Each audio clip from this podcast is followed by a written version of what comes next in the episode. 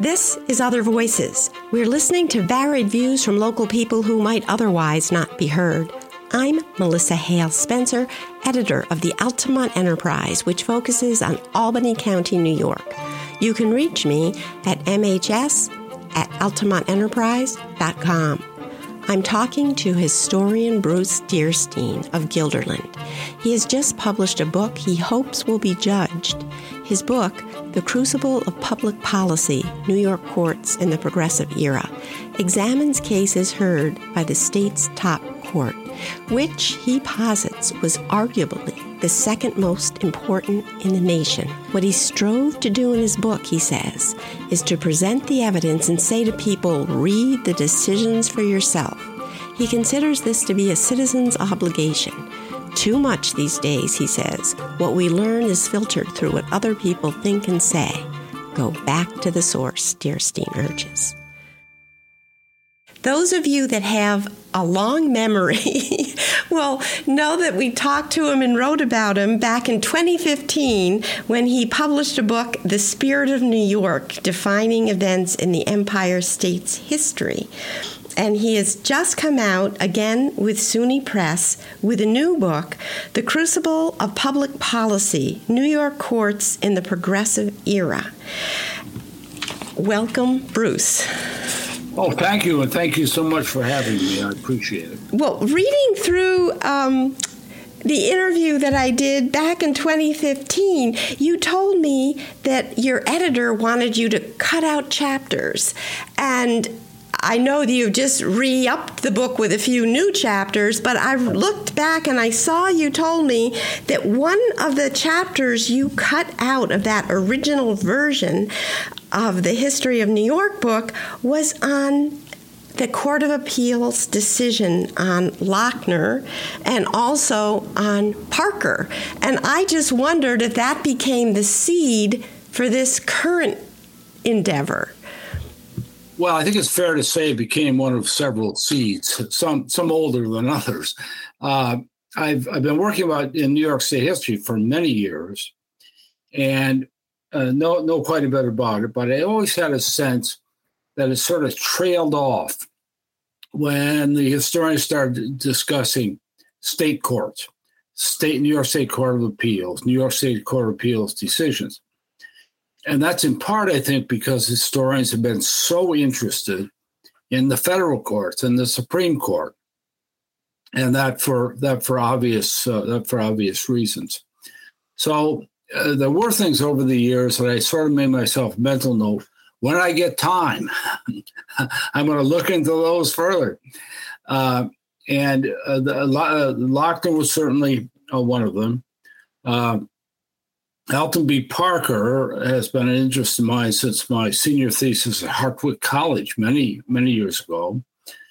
He was the uh, chief judge from 1897 to 1904 and 1904 Democratic uh, presidential uh, candidate. So, yes, in the new book, uh, I cover uh, Lochner.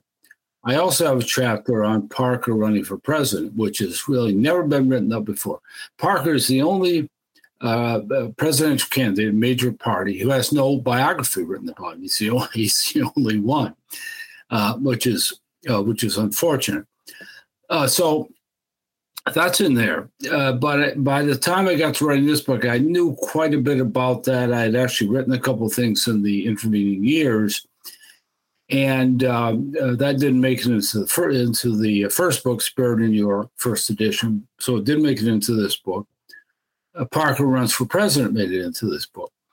But the, the real story in this new book is not Parker, not very well known, but people might recognize his name, or the Lochner case, which is well known because it went to the U.S. Supreme Court and was precedent setting there, but rather other things, uh, other issues, other cases uh, that people did not uh, did not know about, or that, excuse me, in the standard text you'll see just a cited in passing, maybe they're an eight, maybe they're a footnote. So uh, one of the things that struck me as I did the research for this book is how often some of the issues I was encountering in the in the progressive era which is the era I knew I know the best. Uh, it's about 1900 to about 1920. How many of those issues seem to keep popping up in the news? Uh, as I did the uh, research book, wrote the book, and even and even today. So things like personal privacy, uh, uh, public health, how far can the government go in regulating business? How far can the government go in either encouraging or uh, restricting uh, personal liberty uh, on behalf of the people uh, as a whole?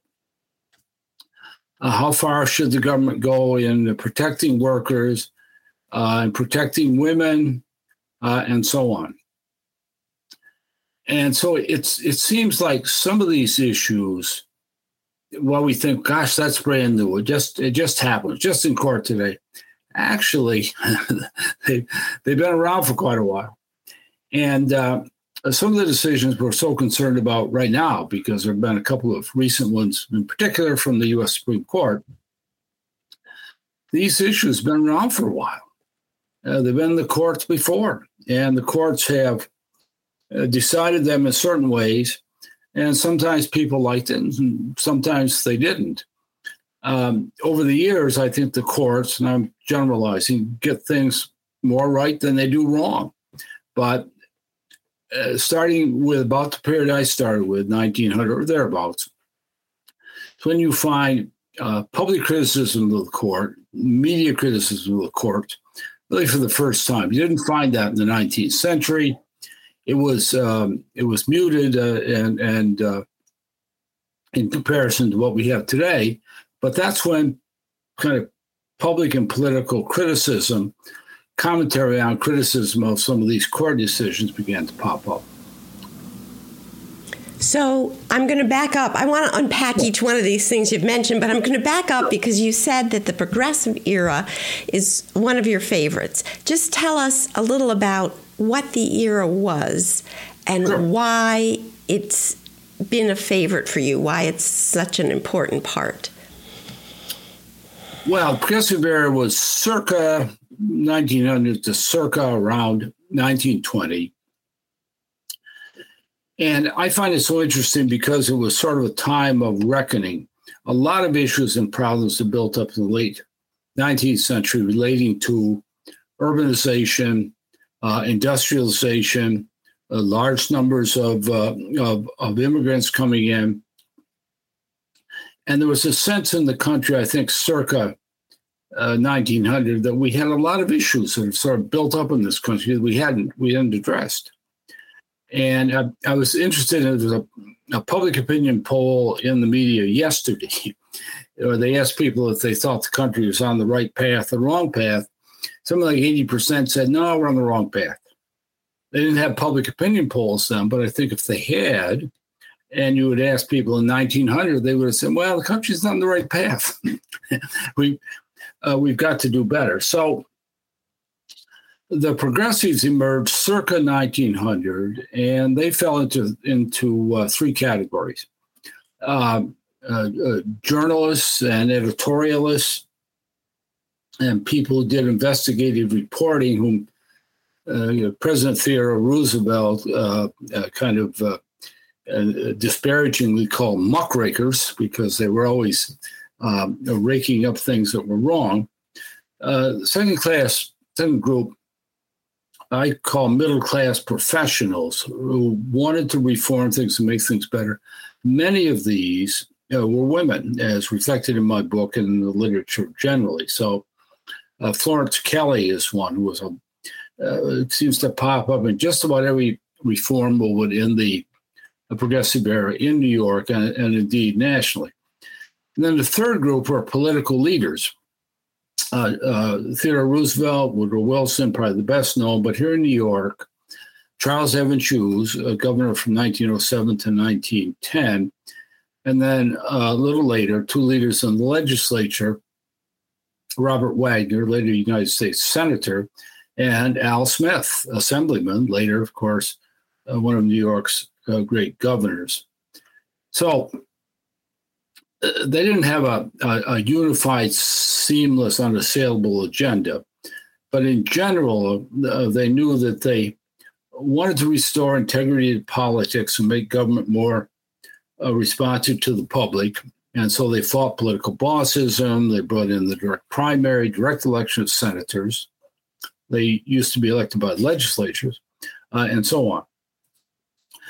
They regulated corporations, uh, both at the state level and at the national level, as they had never been uh, regulated before. They protected workers. New York's an excellent example through uh, laws prescribing maximum hours, uh, decent working conditions, safety measures, workmen's compensation, which still d- dates from this period in New York, women's suffrage, uh, regulation of women's working hours, and generally promoted what uh, one historian uh, called a, a commitment to community and mutuality and compromise. but they also had kind of a hidden agenda, and that is they were trying to ward off uh, extremists, if you will, from the left, uh, represented by the socialists and the Socialist Party, whom we think of today as being uh, just another minor political party. But in those days, that was regarded as sort of a, um, menace, if you will. So they have multiple uh, uh, motivations, multiple agendas and, and so on. Because New York had so many issues that had built up in the late 19th century, that as now, uh, the largest, I would say most complex, by far the most historically interesting state. I might be a little biased there. uh, uh, New York then began to pass progressive legislation, regulatory legislation, some cases restrictive le- legislation. And some of it went down well, but a lot of it, no surprise, was challenged in the courts. That's really what this Crucible Public Policy uh, book is about, because I maintain that the Court of Appeals, New York State Court of Appeals, became the crucible. That's where I, I sort of borrowed this term, the place where some of these issues were uh, finally thrashed out and, and settled, even though they may have been settled in a sense through legislation uh, or executive action, it was the courts that finally uh, settled things. So, because the issues hit here and gelled first, the regulation, regulatory, the progressive legislation, a lot of it uh, was enacted here first, and therefore it tended to be challenged here in courts first, or at least early on, before these same waves reached the rest, a lot of the country. The, that that led me to the conclusion, which I, I sort of knew, but it was I guess I was reinforced by this new research, that other states watched New York to see what we did, what laws we enacted, and then other state courts watched the New York State Court of Appeals to, to see what it did. And some of these issues, some hit uh, about the same time in other state courts, but some of them hit here first.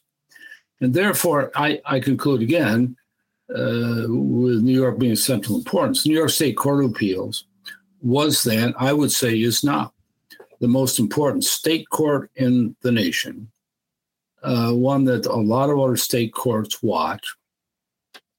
And it had such um, a, a, uh, a, stature that its chief judge, Alton Parker, who was a very shrewd political operator, uh, could actually run for president in 1904. It's hard to imagine any other state having that status or any state court today having that status. That was really his only uh, political experience. He'd been judge all, all his life. In 1904, the Democrats nominated him for, for president. So the New York State Court of Appeals uh, was was kind of the one the one to watch. Uh, I, think um, uh, one of one of the issues you were interested in is parallels with today, and uh, I guess I see in many ways nowadays, like those days, a period of stress, anxiety, uh, kind of worry, a sense that we're drifting. Uh, you know, things are kind of getting out of hand, and that we've let some things go too long. And what are we going to do ab- about them? And the progressives were very much feeling that same thing. There was feeling well, the government's got to act here. It must it must do something uh, to address these things, and and so it did and that led to these issues kind of coming up in the court. But uh, some of the issues that the courts dealt with, wrestled with, uh, sort of put to rest by over 100 years ago, about 1900. It, it seemed they were they were put to rest and would go dormant. Well, they didn't because you know history keeps going on, and some of these issues uh, keep coming up. Maybe they're endemic to uh, to American life, uh, such as the regulation of business, uh, uh promotion of and restrictions on uh, personal liberty, protection of workers, protection of women, public health. Um, uh, I have a chapter in here on the insanity defense and murder. It's just been in the news again. And so times change, issues change, uh, uh, the political fashions, if you will, change, laws change, judges change, but the, the issues keep uh, keep coming up and need to be. I don't know what de- de- resolved or wrestled to the ground by each generation. Uh, and that's not going to stop today either. That's going to that's going to keep uh, uh, continuing. Some dissimilarities I see between now and the period I worked on, which again is but just a little more than a century ago, is then uh, there was an inclination toward compromise, accommodation, bipartisan uh, solutions. Uh, politics stops at the water's edge.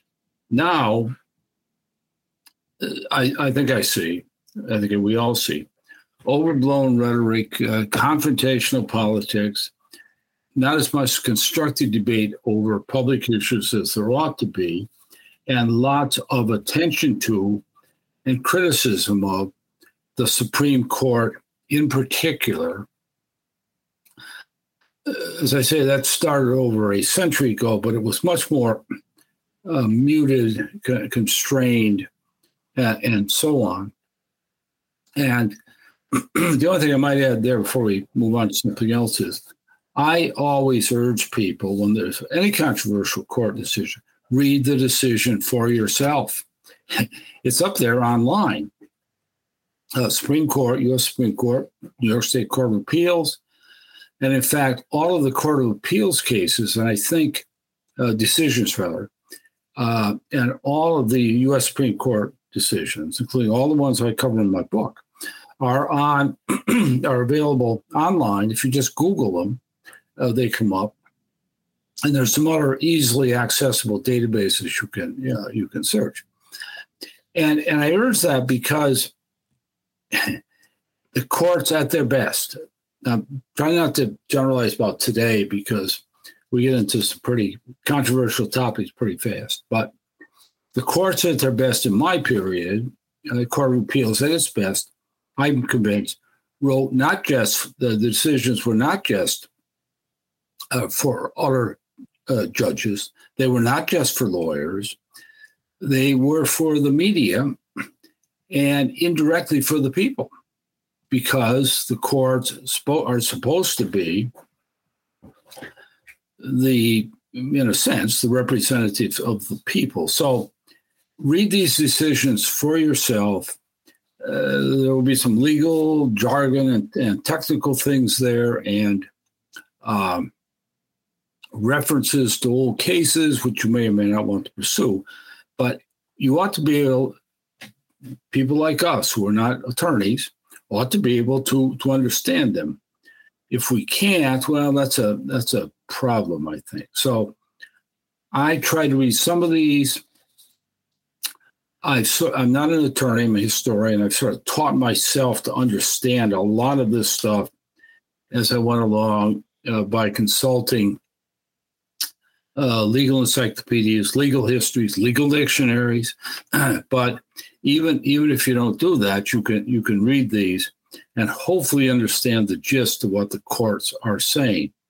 And oftentimes, excuse me, when they reverse something from a long time ago, they explain pretty carefully their reasoning. You may not agree with it, you may agree with it, may not agree with it, uh, but they don't gloss over uh, why they're reversing uh, what uh, what was decided by predecessor courts years years ago. So that's that's just some some possible insights into things.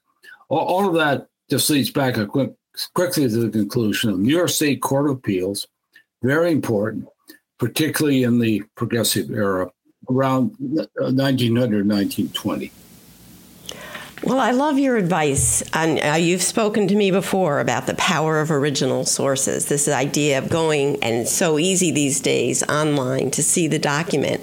And I think you said in your introduction to your book that a lot of these things that you researched no one else had looked at, which is kind of surprising. But I wonder now, here we are in this time that you see and have nicely delineated for us some parallels.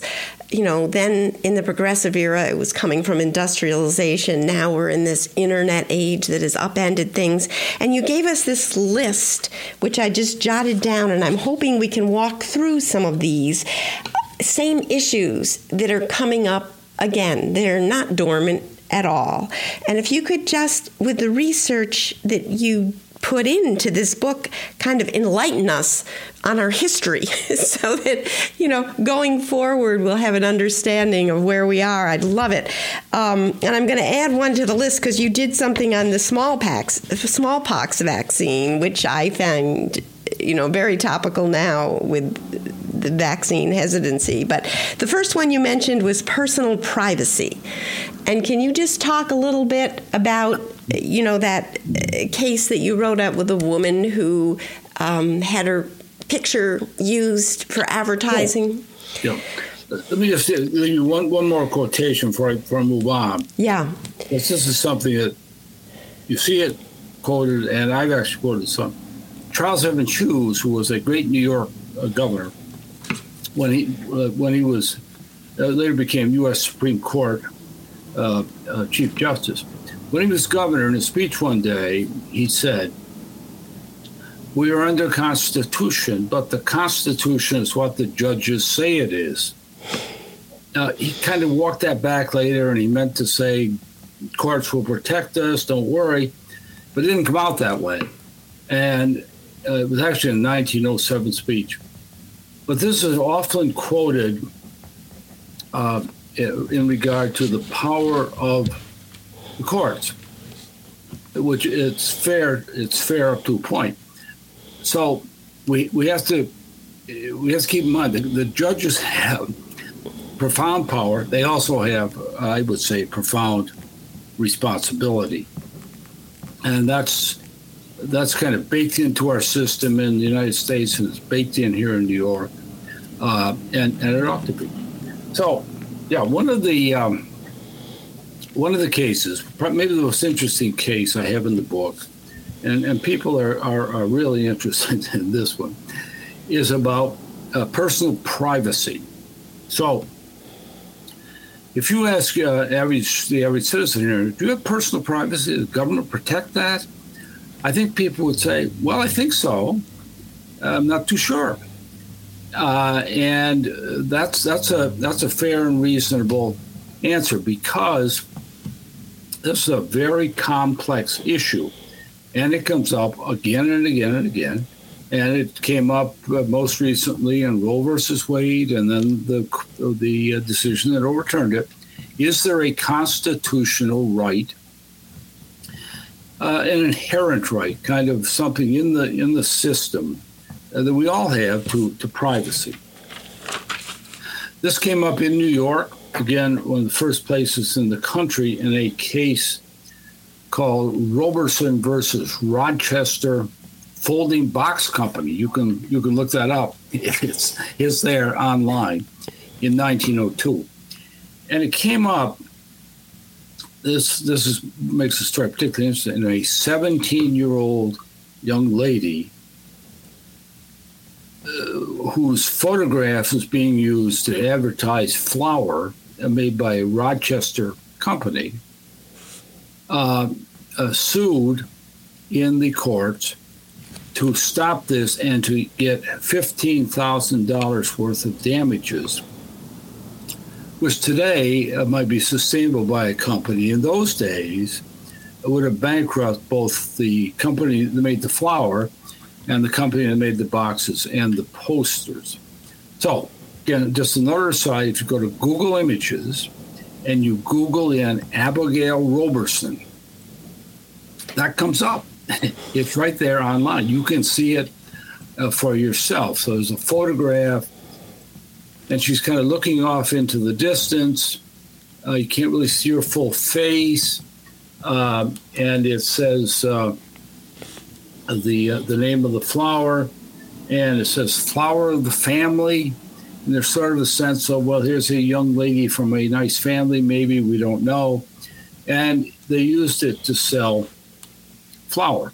So uh, she went to court through her aunt. As far as I can make out, she she was an orphan, or anyway, her aunt had trust, had guardianship of her.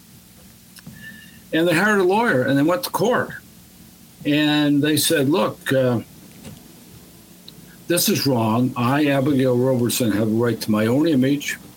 Nobody asked if they could use this. Nobody approached me, and this has caused." acute mental distress because, while you know people elsewhere had no idea who it was, her friends did, and so they began teasing her uh, about it, and and it put her in a very difficult situation. So the company maintained they they didn't know whose image it was, and they were kind of cagey about where they got it. And, and Abigail, who must have known because she must recognize the image where it came from, she never said. so it looks like a professional image and uh, lots of speculation, but my best guess was is she it was taken in a professional photographer's studio one day. Either the professional photographer sold it, or she gave a copy to somebody and they and they gave it away. Now, by way of context here, uh, this was the this was a new era. Photography was new. The Eastman Kodak camera, uh, which um, was pioneering, only went back to 1888, and so a lot of people had them by the turn of the century. People could snap other people's photos surreptitiously. Uh, there were lots of commercial studios, and so I could take your picture without your permission and sell it without your permission in a studio, if you went in and you paid, uh, they could keep the image, the, the, the, the, negative, and they could sell it without your without your permission. So they couldn't go into your house and steal a copy and, uh, like that. That's theft. But they could sell it. There was no law against that, and lots of studios uh, did this, and lots of people, particularly women, were exploited. And maybe the most extreme example was the president's wife, Frances Folsom Cleveland. And advertisers got her hold of her image and used it in ads for uh, food products, medicines, and and the like. And the courts, uh, the, the courts sort of fumbled with this. This came up in uh, state courts before, and the court said, "Well, if it had been stolen, no, that's theft, but we don't see any inherent right for you to maintain uh, your, your own uh, image. Um, uh, scholars, some scholars, uh, particularly a fellow named Louis Brandeis, who was an attorney then and was in Massachusetts, later U.S. Supreme Court justice, they maintained there was a right uh, to privacy. Uh, there is, it's inherent in the Constitution. But the courts are kind of, were kind of wishy-washy on this. So the state legislature took it up in the late 1890s, a number of times, and they couldn't deal with it because they could not define, or said they couldn't, you know, exactly what privacy was. And the, the newspapers of the day urged them to go slow, be cautious, because they didn't want restrictions which would keep them from using photographs in newspapers. To accompany news stories or sometimes kind of sensationalize what was called yellow journalism, exposes on people. And so the uh, legislature just said, okay, we, are not going to deal with this. Privately, I think they hoped that the court would deal with it. This is where it, this is where it starts to get particularly interesting and kind of relevant to today because in some cases, legislatures and I would say Congress sometimes they, they sort of pass on issues in the expectation or hopeful expectation that the courts will deal with this. The, the courts will find a way to deal with this. The courts will determine uh, whether there's a, a, a, right in the Constitution or there isn't. And I, I think somewhat um, uh, cynically, maybe, they may be hoping, well, look, if, if it comes out wrong, the courts will take the heat. we, we won't have to here in, in the legislature. So, uh, Abigail Roberson went into court. The New York State Supreme Court, uh, which is the court of first resort in Rochester, sustained her. The company's appeal. The appellate division of the state Supreme Court, the, the second level in New York's court system, then as now, sustained her. And so she went to the Court of Appeals. Then is now the state's highest court. 1902.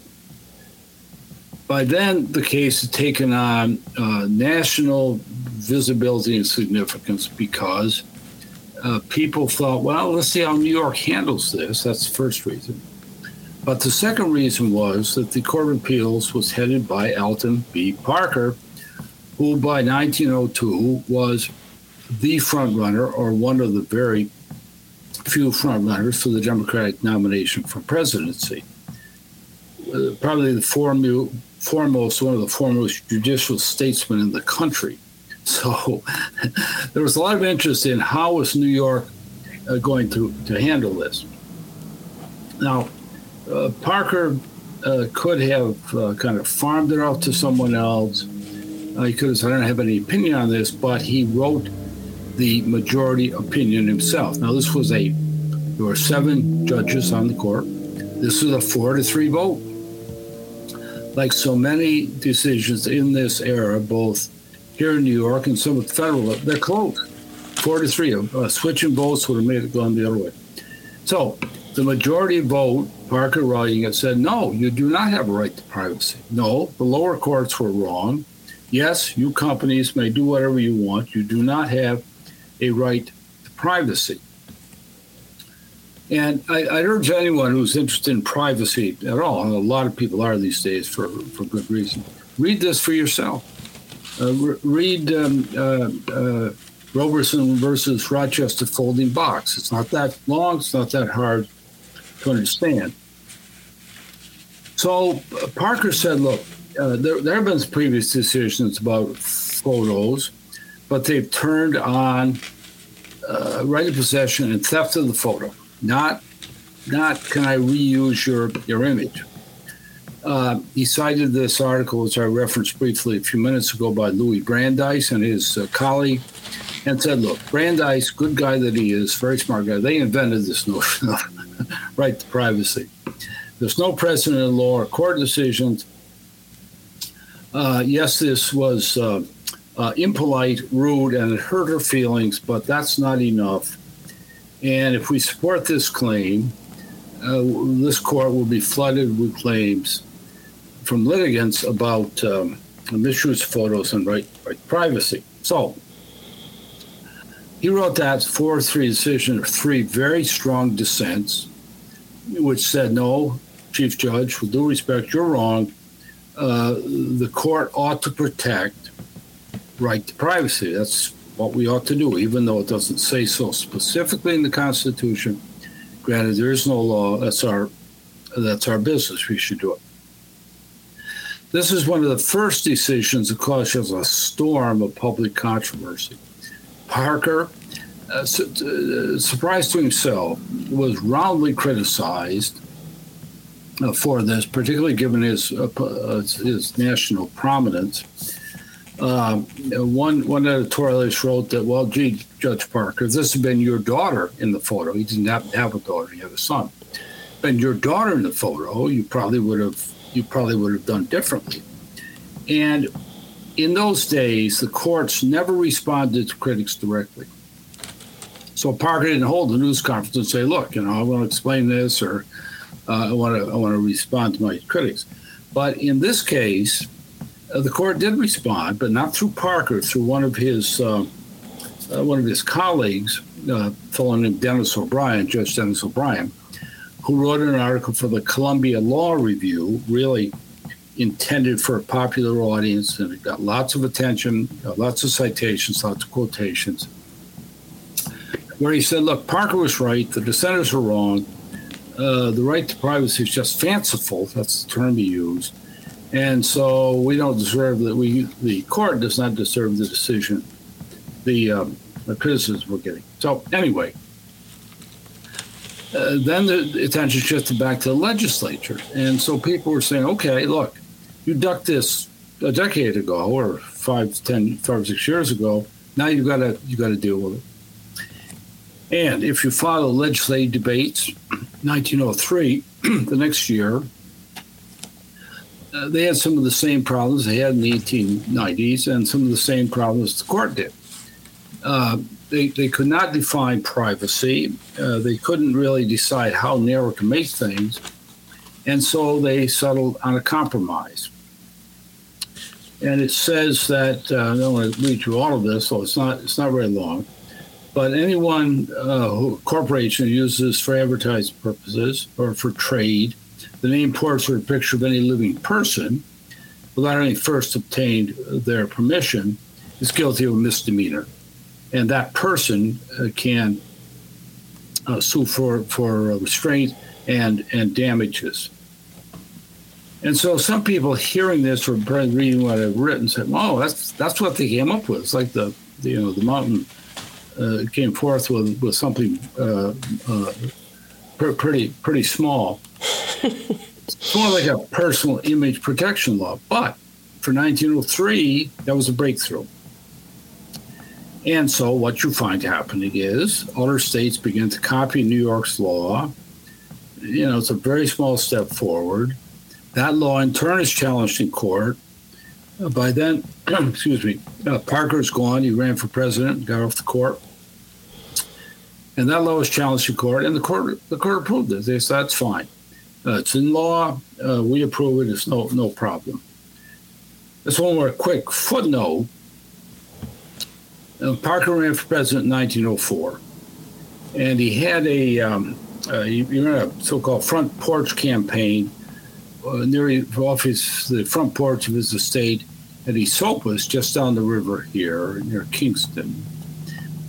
And he used to go in, in the summer in hot times in, into the Hudson for a swim.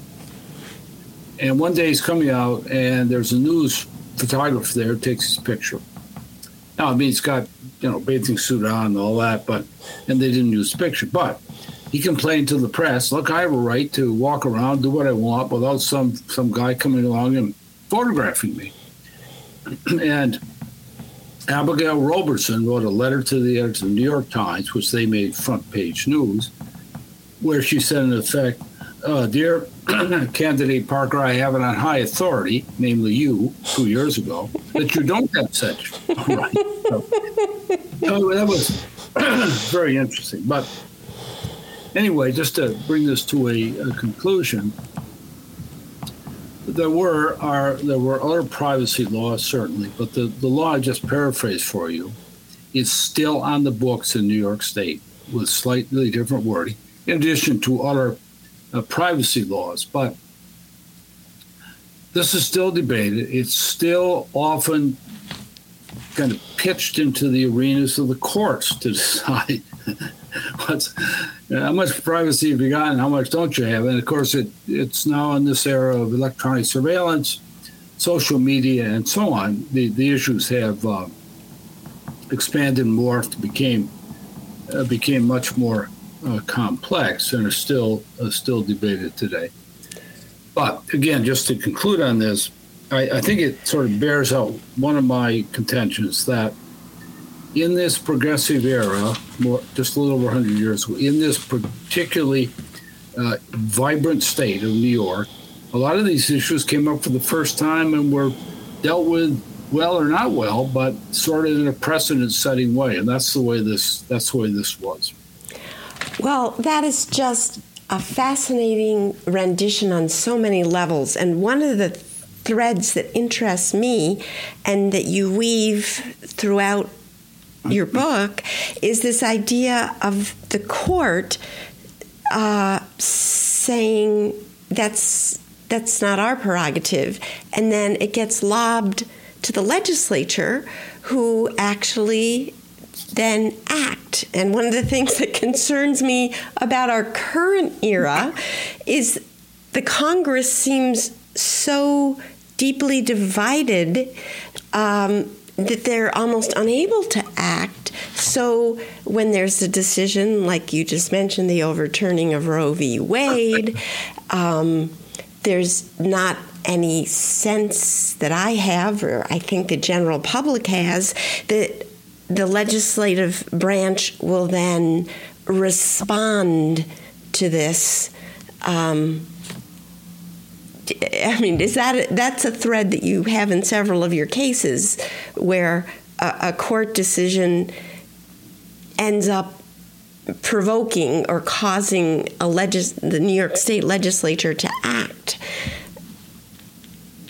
Yeah, that's that's that's very well put, and it, it's a danger to generalize too much from from my book or from New York State, wonderful though it was, because the issues, some of the issues these days do seem more complicated, uh, more more likely to attract the, almost like lightning rods that these issues attract uh, people and they become almost stand-ins i think for uh, larger issues larger problems larger concerns that people have or sometimes if they're just convenient uh, hobby horse, i think for people with uh, with political agendas and certainly I don't, I don't, I don't have a solution.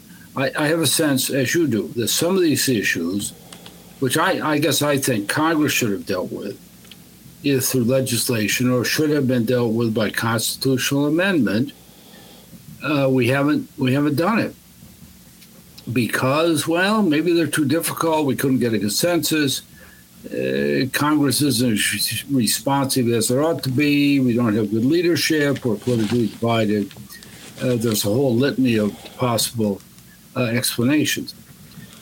Uh, but, but, one of the things I think I developed through my research is more empathy for the courts than I had than I had going in, uh, understanding what they what they were up against or the issues they faced and how they dealt with them. And one other thing I should add parenthetically, which I should have before, uh, one of the things that you'll see in this book is I used the Court of Appeals' own archival records, which in, most of which never been used before, though they're, they're in state archives. Now, there's nothing internal, very little about the court's deliberations, uh, but there is a lot in there about what the court had in, courts had in front of them when they made their decisions. Because what you find there are the briefs submitted by public authorities on the one hand defending laws or defending the absence of laws or trying to explain why the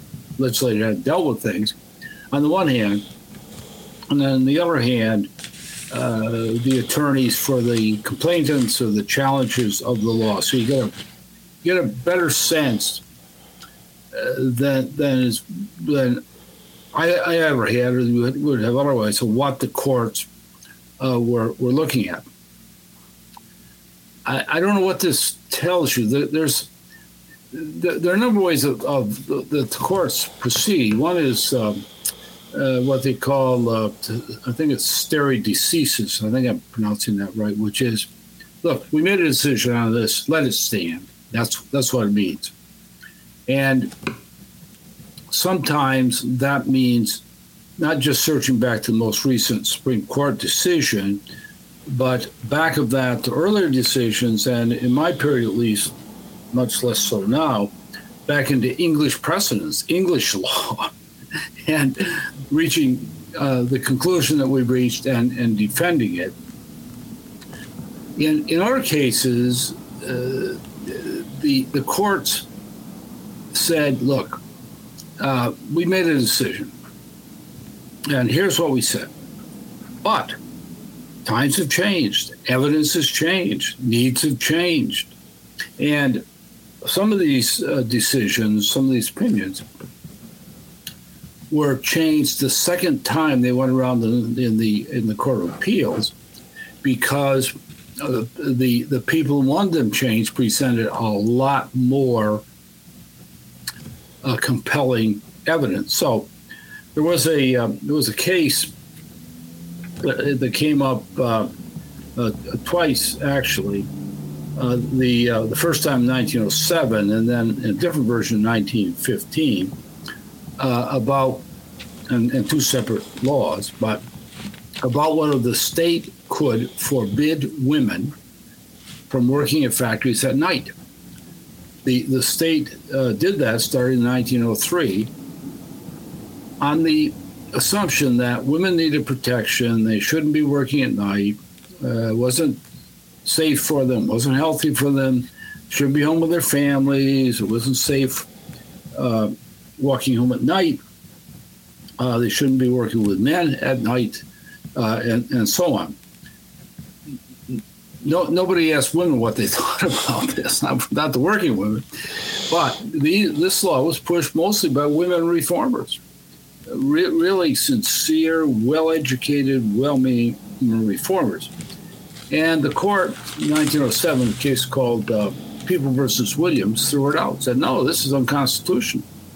And the court said, look, women are not wards of the state. This isn't fair to women. And so if you look back, you can say, yeah, that, make, that, make, that makes sense too.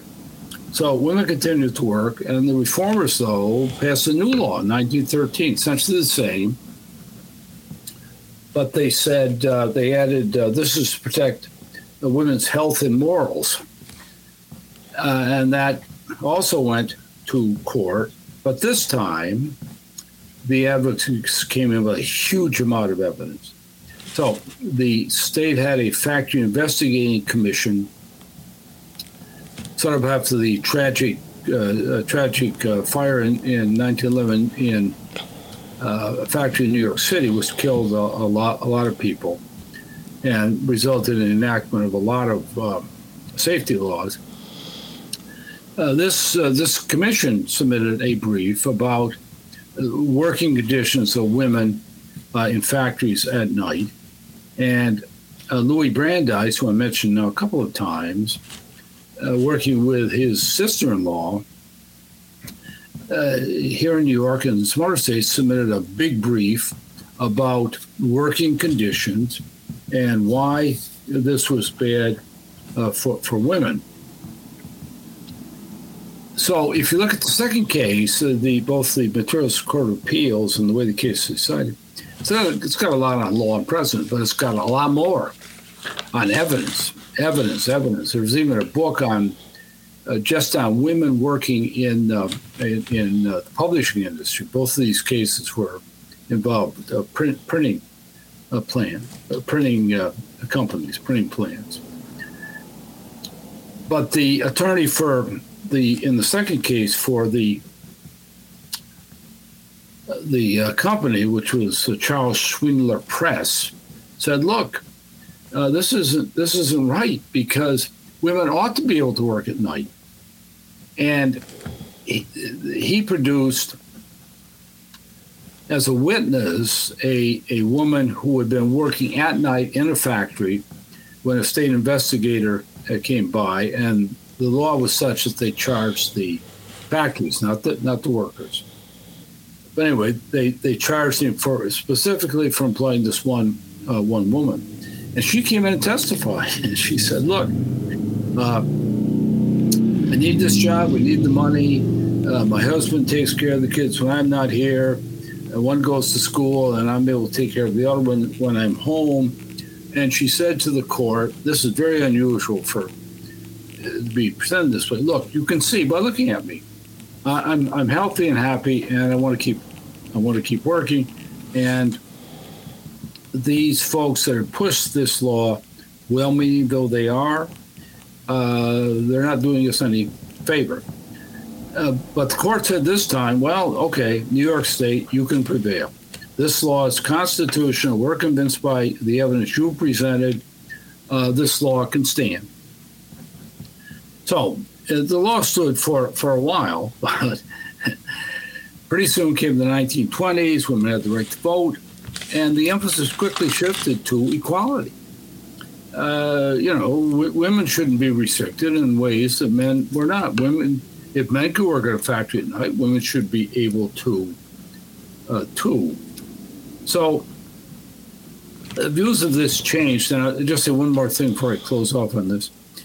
If you look at the writings of Ruth Bader Ginsburg, well known, uh, recently deceased, or not too long ago deceased, uh, member of the U.S. Supreme Court, she has written that when she was in law school, the, the, the Brandeis brief and that whole line of reasoning about bringing in evidence and, and uh, showing how bad things were for workers and women, women in particular, this is something they studied and endorsed. But later she came to believe that in retrospect, this was not a good thing. It's probably a disservice uh, to women.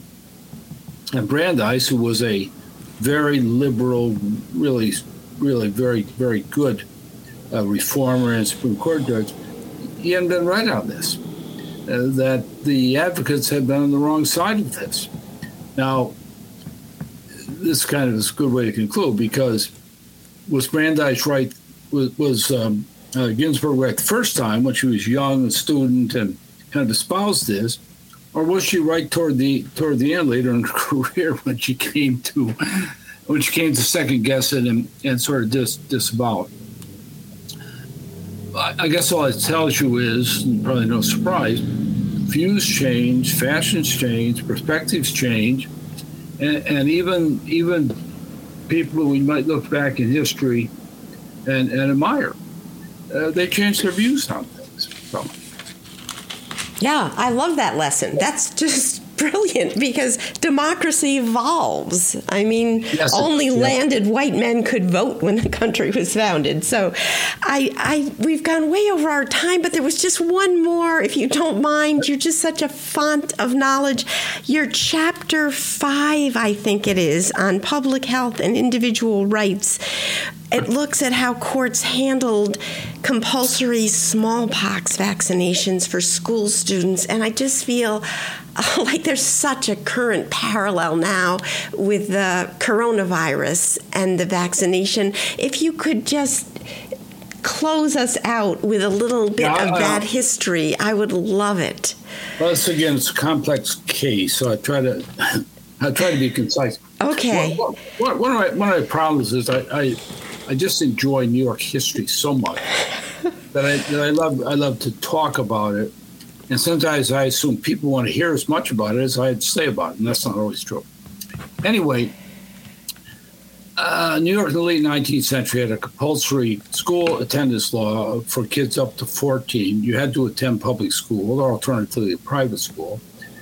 And they had a law that said if you attended a public school, you had to have vaccination for smallpox, then a very serious communicable disease which maimed excuse me, thousands of people and killed people. And this was challenged in court in 1894, and the court appeal said, yes, this is a valid exercise of police power. This, this, this arrangement is valid. It's challenged again in a major way in the case I cover in the book uh, called um, People versus Viemeister. Again, you can look this up uh, V I E M E I S T E R.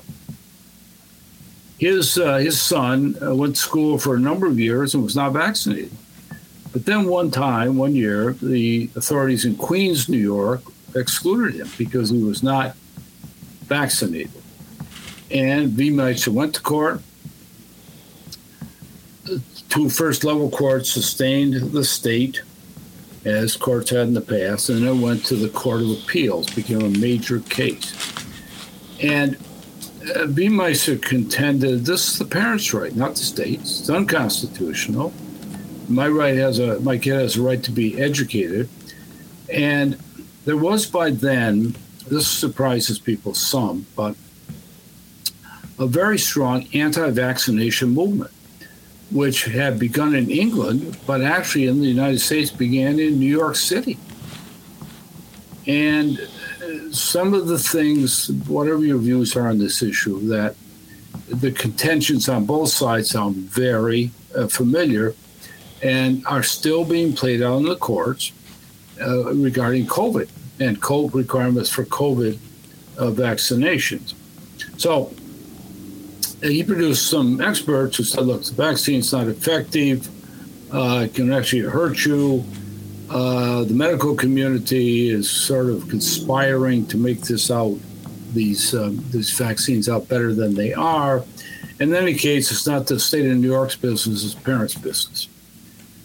Now, the the Court of Appeal said in 1904. This is not Parker. It's just after he had left because he resigned to run for president. Yes, this law is valid. This is within the state's police power to protect health. It's require it's a reasonable requirement in, in view of the proximity of, of, of, kids in classrooms. Doesn't really deprive anyone of the constitutional right to an education. Uh, not everyone agrees admittedly but the, the, the judge said the common belief among the people in new york state is that vaccines are effective and so the law stood and it was challenged again in 1914 and it and it stood again so that's a neat story. It'd be nice to close it off there, but the story story didn't didn't end there. Uh, the, the next year, 1904, the U.S. Supreme Court issued an even broader uh, statement and a broader opinion in, in, Jacobson versus Massachusetts, which is cited over and over again because it's still a binding decision, uh, validating a Massachusetts law which said public authorities could require anyone, everyone, to get a smallpox vaccination. So after that, and, and that decision, by the way, cited the Viemeister decision as one of the buttressing cases coming up out of New York. But after that, it's been very hard. Since then, it's been very hard to challenge uh, vaccine and public health regulations generally. You, you won't see Viemeister cited, we once in a while, you'll see Jacobson versus Massachusetts cited over and over and over again. But here in New York, there was some resistance, and some schools didn't enforce it, and some parents still uh, dug in, dragged their heels. And so in 1915, the legislature passed a law to give uh, school boards in schools outside of the big cities more leeway, uh, more flexibility in deciding when uh, vaccine uh, shots would be required and when they, when they wouldn't. The long and the short of this is that uh, the opposition dropped, supporting compliance grew, not just because the law required it, though that's always a strong incentive, but because the vaccine got better, more effective. Uh, people could see that it worked. It saved kids' lives. And because there was a growing uh, confidence in public health officials, the public health establishment. That's a whole separate story, but a lot of it has to do with the coming uh, to prominence of the New York State uh, Department of Health and some very statesman-like uh, co- commissioners. So anyway, eventually it just became routine. The the last outbreak of smallpox in New York State, anywhere in New York State, was 1947 in New York City, uh, quickly suppressed by massive voluntary vaccinations. And smallpox was effectively eradicated by 1978. So theoretically, it doesn't exist anymore any anywhere. Uh, and yet the the issues kind of continue, the contentions kind of continue. Do I have a right to not to get a COVID shot, or does the state have a right on behalf of the of the of the, the common good, the people of the state to require me to get a, a, a COVID shot? And I and I say that without without trying to to, to judge it because one of the things I try to do, I hope I've done this, is to be objective. I try not to reach my own judgments, but rather uh, to present the evidence and say to people, as I've said several times during this broadcast, read the decisions for yourself. Read the commentary for yourself. Lots of stuff in the literature. Reach your own reach your own conclusions. Uh, people have a right to do that, and I would say they have a something of an obligation to do it. Too, too much what we get these days, or a lot of it, is kind of filtered through what other people think and say, which is which is valuable. But it's also valuable when we can, and often we can. Now, go back to the source, read it for yourself. I love that. And that's great closing advice. The thing that you offer, though, not just in this uh, podcast, but in your writing, is any of us I can go online and read a case, but you have this vast uh, perspective where you pull together the different threads of a society and how how they interact, you know, the economy, the legislature, the social movements that are going on, and they're all part of how the court functions and reaches a decision, which as good as I think your advice is on reading the original sources, and I love to do that myself, the context is invaluable. Sure, absolutely, sure. Oh no, no, I didn't. I didn't mean to imply it wasn't. That's that's that's essential. Of course, don't operate in the vacuum. None, none of us, none of us does. Yeah. No, no, no institution does and and courts are you know the, the, courts read the newspapers. The courts the courts know what's going on. The courts understand what people are saying. Fair to say. But they have if they're doing their jobs they have kind of a separate obligation. Take all that into account but look at the law look at the constitution. And and by the way you know somebody could have added in many of these issues look at the state constitution too, because you know we have one. Every every state does. Uh, look at precedent. Look at kind of trends in public policy, and then reach a then reach a decision. And and I think maybe the the more uh, that's at stake with an issue, uh, the less likely the courts are to satisfy everybody because if they were easy issues, somebody else would have somebody else would have settled them, or they would have they would have gone away. You know? Well, and I, I love this idea that they keep washing up again and again and again. And your Ruth Bader Ginsburg anecdote was perfect because even in a single lifetime, someone can have an opinion and then evolve and have a new opinion. So, do you have any concluding thoughts to leave our listeners with as we close out?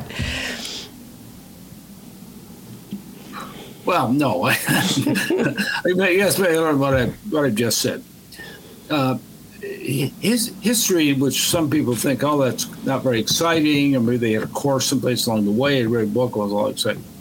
History really is exciting it's about people. It's about cause and effect relationships. It's about things that really count. And what it's so hard for us to realize because we are, I think we're kind of programmed these days to have a short historical memory, is that we didn't get to any of these things that we're at now, good or bad, by what happened day before yesterday. It, it, it all goes back uh, a long a long ways. And so many of these issues go back to the U.S. Constitution, uh, 1787, in fact, 1789, and the New York State Constitution, 1777. And we talk about them as foundation documents, which of course they are. They're the kind of binding documents. We also like to bring in others such as Declaration of Independence, which are more declarations of principle than, than, than binding documents. But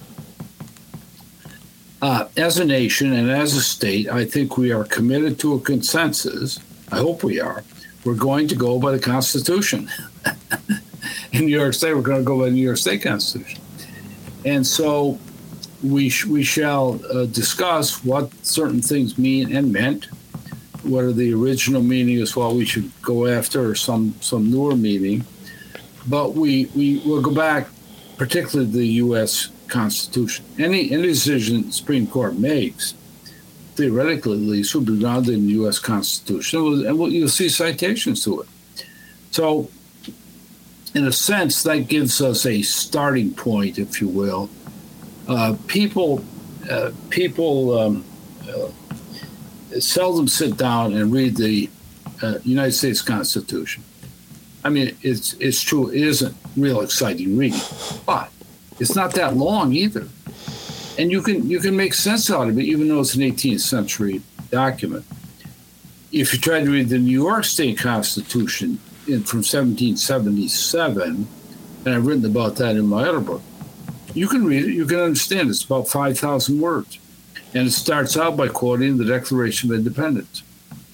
But if you read the New York State Constitution today, which you can do, it's online. Secretary of State has it. The New York State Secretary of State has it online. The Senate. I think it's about 60,000 words. and a lot of it is, well, not all that easy to understand.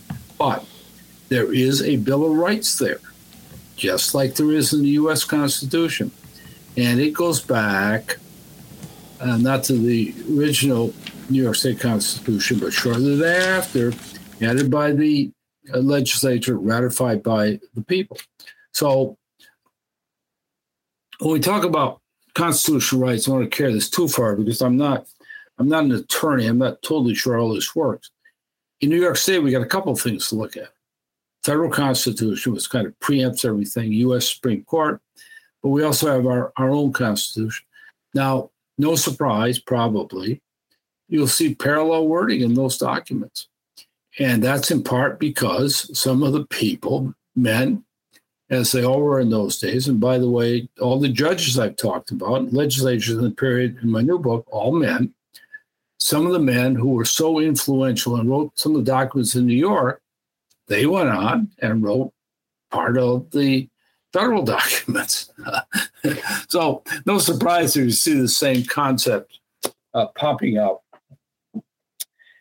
And that's also not a surprise because they're trying to reflect some eternal principles and trying to build in some some safeguards uh, against tyranny, uh, but also to to say to individuals, uh, he, here's here's how we're going to live together. here's the here are the rules of the road. Here are the guardrails. You kind of have to stay in these. Uh, if you get outside of them, we're going to have trouble, violence or something, or the court's going to tell you to head back in. That's what that's what courts do.